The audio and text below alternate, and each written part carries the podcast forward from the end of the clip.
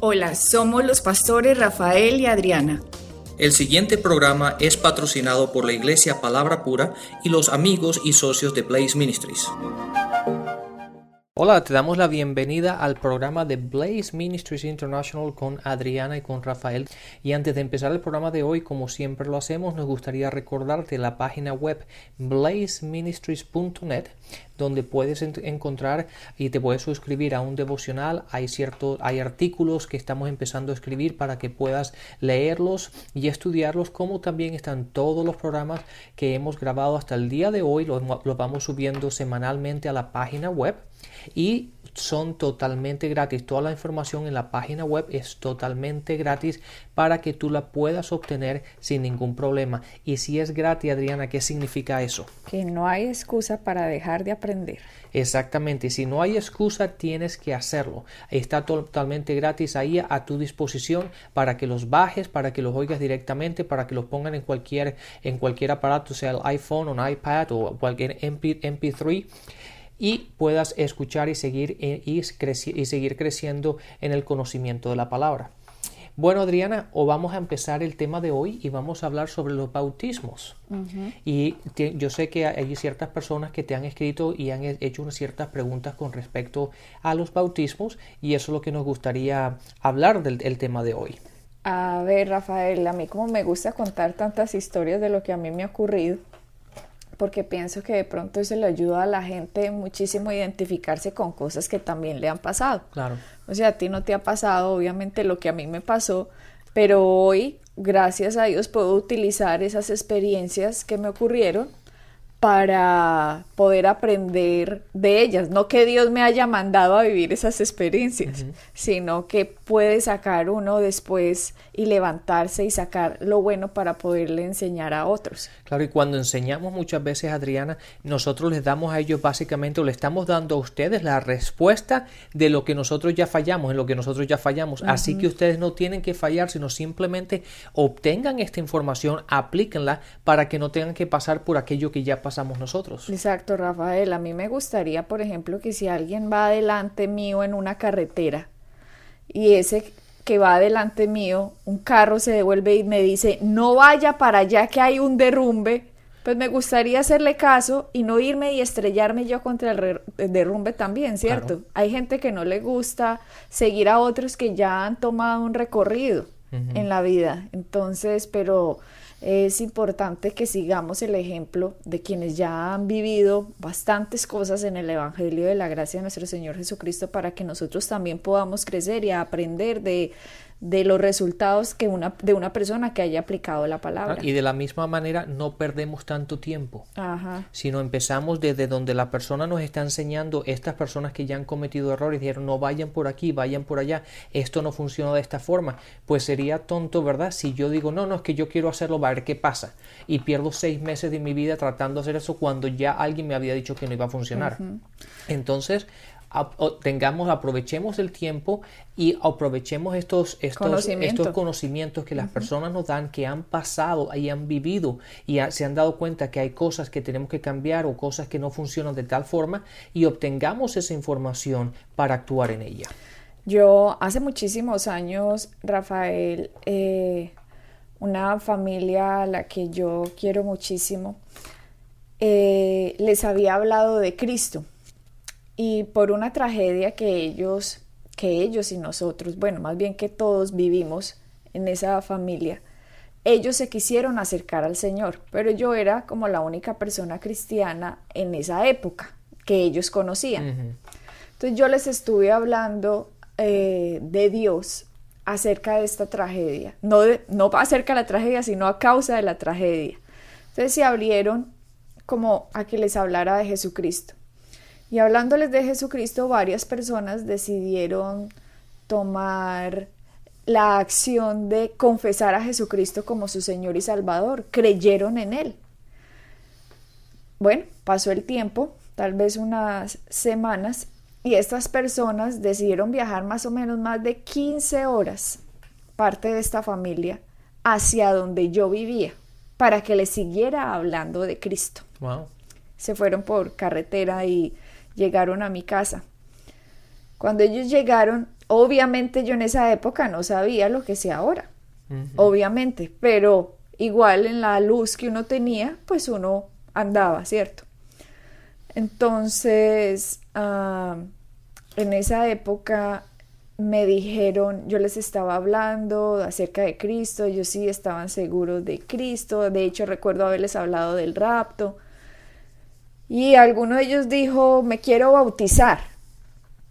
Entonces yo le dije, excelente, porque para bautizarse simplemente hay que creer, debido a que yo había leído en la palabra la historia en Hechos 8, 26 al 39, que habla de Felipe y el etíope. Sí, correcto. Para las personas que no recuerdan esta historia, ya Jesucristo había resucitado, ya estaba sentado a la diestra de Dios Padre. Había, eh, Felipe se encontraba, eh, leamos la historia, Rafael, Hechos 8, 26, 39, dice, un ángel del Señor habló a Felipe diciendo, levántate y ve hacia el sur por el camino que desciende de Jerusalén a Gaza, el cual es desierto. Entonces él se levantó y fue. Sucedió que un etíope, eunuco, funcionario de Candace, reina de los etíopes, el cual estaba sobre todos sus tesoros y había venido a Jerusalén para adorar, volvía sentado en su carro y leyendo al profeta Isaías. Ella el Espíritu dijo a Felipe, acércate y júntate a ese carro. Quiero hacer aquí un paréntesis, Rafael, porque cuando uno leía estas cosas en la Biblia, uno pensaba que unas voces audibles o mm.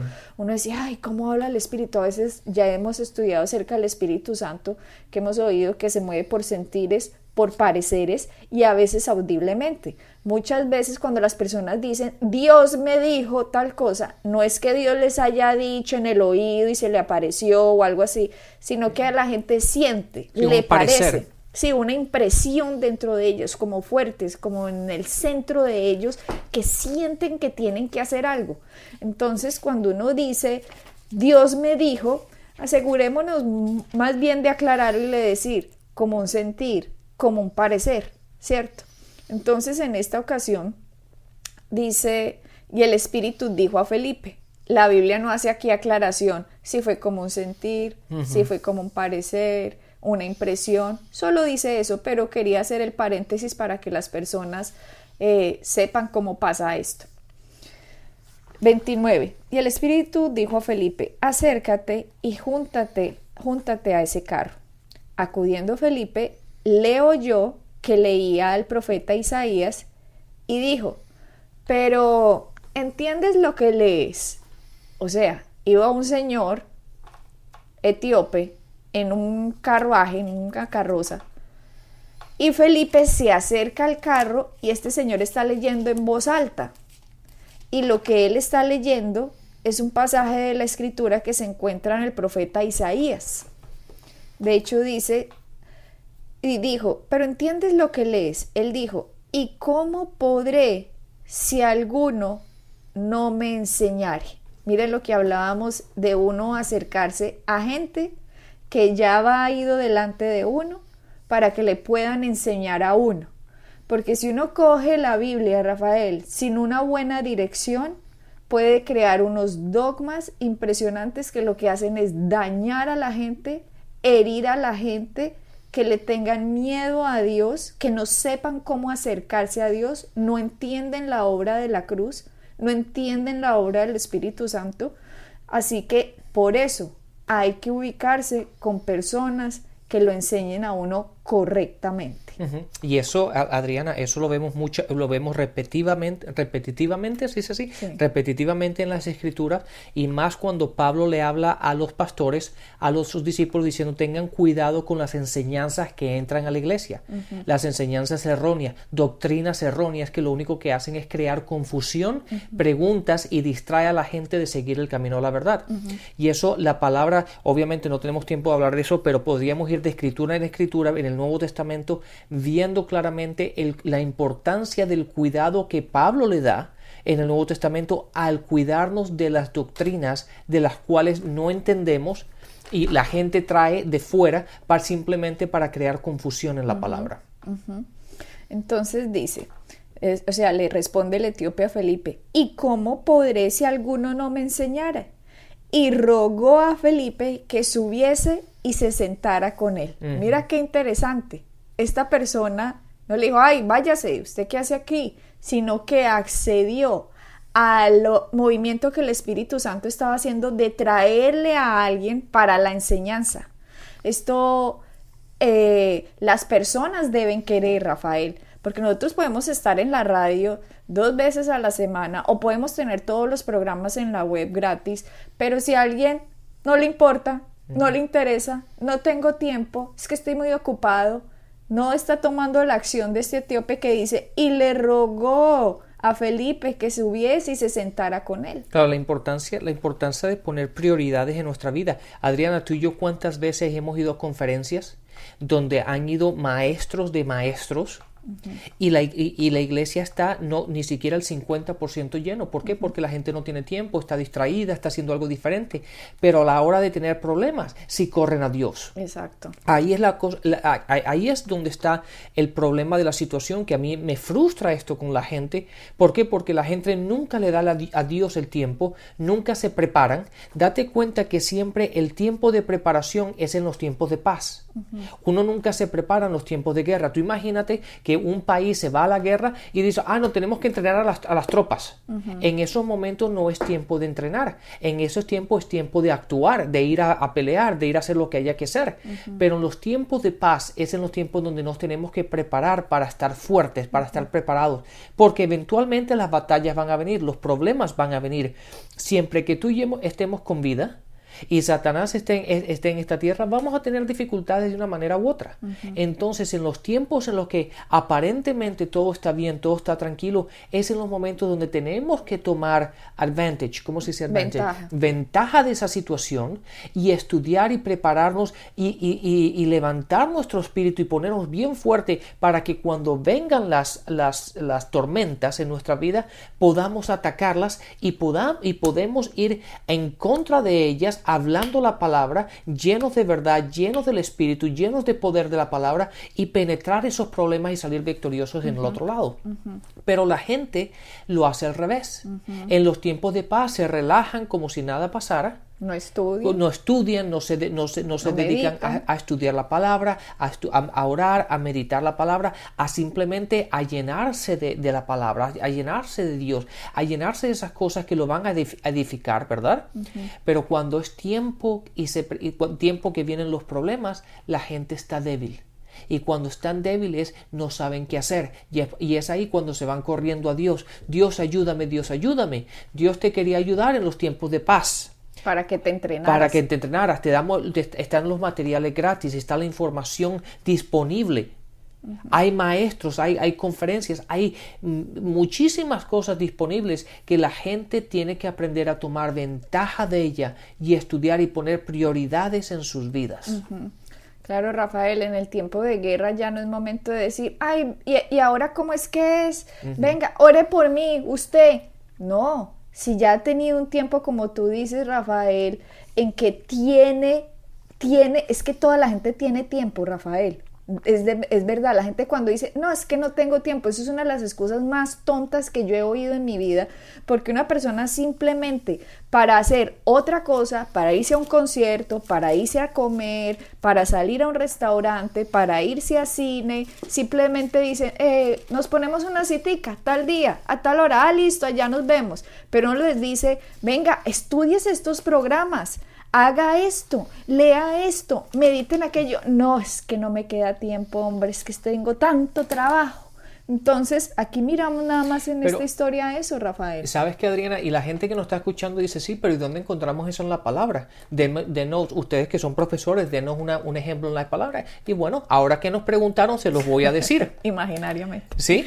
Ahora, en Hechos, en el capítulo 6, eh, ustedes se acuerdan de la historia sobre el versículo 8, se acuerdan de la, eh, de la historia de, de Esteban. Y la palabra dice, en esa temporada, en esa época, habían pocos problemas, unos pequeños problemas con las viudas de la iglesia, pero eso era todo. Y la palabra dice que está, Esteban era un hombre lleno de la gracia y del poder de Dios. Date cuenta que en tiempos de paz, en tiempos que no había grandes problemas, sino todo estaba bastante tranquilo dentro de la iglesia y en los problemas, en, en sus vidas naturales, la palabra dice que este hombre estaba lleno de la gracia y del poder de Dios. Pero ustedes siguen leyendo un poquito más adelante en el capítulo 7 cuando lo apedrearon. Y cuando lo apedrearon, ¿qué fue lo que dijo?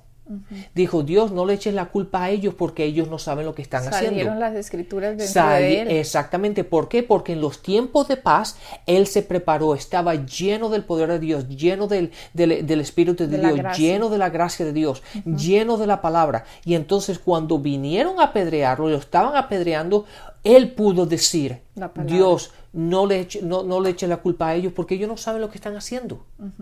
Pero ¿cómo respondería una persona? Si no hubiese tomado ventaja en los tiempos de paz para prepararse. para estar lleno de la gracia de Dios, para estar lleno del poder de Dios, lleno del Espíritu de Dios, no lo hubiese podido me responder. hubiera dicho Dios, ¿por qué me mandaste a pedrear? Sí, ahí, sí hubieran, ahí sí le hubieran dicho que fue Dios el que mandó a hacer eso. Sí, ahí hubiesen cogido el Antiguo Testamento y Dios manda fuego del cielo, ¿no? Y quémalos a todos. Pero ahí está la diferencia en una persona que ha puesto las prioridades donde deben estar en su vida. Y la palabra de Dios, la comunión con Dios es primordial en nuestra vida como cristiano. Bueno, entonces seguimos con la historia de eh, el etíope y Felipe, cuando Felipe en el versículo 31 del capítulo 8 le rogó que se subiese y se sentara con él. El pasaje de la escritura que leía era este. Como oveja a la muerte fue llevado, y como cordero mudo delante del que lo trasquila, así no abrió su boca. En su humillación no se le hizo justicia, mas su generación, ¿quién la contará? Porque fue quitada de la tierra su vida. Respondiendo el eunuco dijo a Felipe, Te ruego que me digas, ¿de quién dice el profeta esto? ¿De sí mismo o de algún otro. Imagínate, estaba leyendo nada más una de las profecías más impresionantes que encontramos en el Antiguo Testamento, Isaías 53, de lo que iba a suceder con el Hijo de Dios, que se iba a hacer hombre y que iba a llevar la maldición en la cruz por amor de Dios al hombre para que en el que en él creyera se salvara y tuviera herencia en el significado de lo que él iba a ganar. Exactamente. Entonces aquí le dice, te ruego, dime de quién habla, de sí mismo o de algún otro. Entonces Felipe, abriendo su boca y comenzando desde esta escritura, le anunció el Evangelio de Jesús. Las buenas nuevas. Impresionante que vemos a través de todo el Nuevo Testamento que al Evangelio se le llama al Evangelio de la Gracia el Evangelio de Jesús. Si notas aquí, Rafael, como dice que Felipe le anunció el Evangelio de Jesús. Ese es el Evangelio que deberían estar anunciando todas las iglesias que se denominan cristianas en el planeta Tierra. El Evangelio de Jesús, el Evangelio de la gracia. Ya lo estudiamos como en Gálatas, Pablo utilizaba intercambiablemente estos nombres. Decían el Evangelio de la gracia, el Evangelio de Cristo ya que dice que desde esta escritura le anunció el Evangelio de Jesús. Claro, porque si uno lee Isaías, no va a entender ni papa, Rafael, de quién está hablando, como decían, de quién está hablando este profeta. Lo mismo pasa en todas las escrituras. Todas las escrituras hablan de Cristo y sin tener la luz de ellas, Simplemente nos quedamos con una sombra del Antiguo Testamento, pero no vamos a entender la revelación del Nuevo Testamento que nos descubre a Cristo en el Antiguo Testamento y el porqué de las cosas. Exactamente. Fíjate lo que dice aquí ahora, tú hablando del el, Evangelio de Jesucristo, el Evangelio de Dios. Fíjate lo que dice en Romanos capítulo 1, versículo 1. Dice, Pablo, siervo de Jesucristo, llamado a ser apóstol, apartado para anunciar el Evangelio de Dios que por medio de sus profetas ya había prometido. Y es exactamente lo que tú estabas leyendo ahí del, ah, eh, sobre Isaías 53, que estaba hablando, un profeta estaba hablando de aquello que iba a venir, de, Jesús obviamente, pero estaba hablando del Evangelio, de las buenas nuevas. Felipe estaba hablándole aquí el Evangelio de Jesús, le comenzó desde esta escritura anunciándole el Evangelio de Jesús. Y yendo por el camino, en el versículo 36, llegaron a cierta agua y dijo el eunuco, aquí hay agua. ¿Qué me impide que yo sea bautizado? O sea, este hombre creyó, se emocionó tanto con lo que Felipe le estaba contando, porque aquí Felipe dice que le anunció el Evangelio de Jesús. El Evangelio son las buenas noticias, las demasiado buenas que estas son difíciles de ser creídas. ¿Quién no va a querer ese regalo? Entonces, este eunuco dijo, yo creo, yo quiero, aquí hay agua, ¿qué me impide ser bautizado? Felipe dijo, si crees de todo corazón, bien puedes. Y respondiendo dijo, creo que Jesucristo es el Hijo de Dios. Y mandó parar el carro. Y descendieron ambos al agua, Felipe y el eunuco, y le bautizó. Cuando subieron del agua, bueno, aquí ya, Felipe y eunuco, eh, dice que Felipe y eunuco, Felipe y el eunuco, y le bautizó. Entonces yo esto ya lo había leído, Rafael. Este pasaje yo lo tenía muy claro en mi vida y me parecía tan sencillo y tan simple. No entendía mucho el Evangelio de Jesús. Yo sabía quién era Jesús en una pequeña manera, no en la forma en que ya lo entiendo ahora. Pero en esa época, el leer esta historia tan sencilla y tan simple me dio convicción dentro de mí y mi espíritu que para bautizarse simplemente se tenía que creer. Exactamente, es simplemente, fíjate lo que dice aquí, te voy a leer solamente un versículo en Hechos 2.38 y dice, Pedro contestó, cada uno de ustedes debe arrepentirse de sus pecados y volver a Dios y ser bautizado en el nombre de Jesucristo para el perdón de sus pecados. Eso es todo. Es simplemente cuando tú crees, ¿verdad? Que, es, que Jesucristo es el Hijo de Dios, que Él vino ¿verdad? Que Él murió por ti. Cuando tú crees eso en tu corazón, no hay nada, absolutamente nada que te impida el ser bautizado. Y en Jesucristo está representada toda la deidad de Rafael. Entonces creer en Él, creer en el enviado de Dios, creer en que fue ungido por el Espíritu Santo y con poder para hacer las señales y las obras que hizo, para venir y derrotar las obras de Satanás. ¿Quién, quién no va a querer ese Dios tan grande y tan hermoso?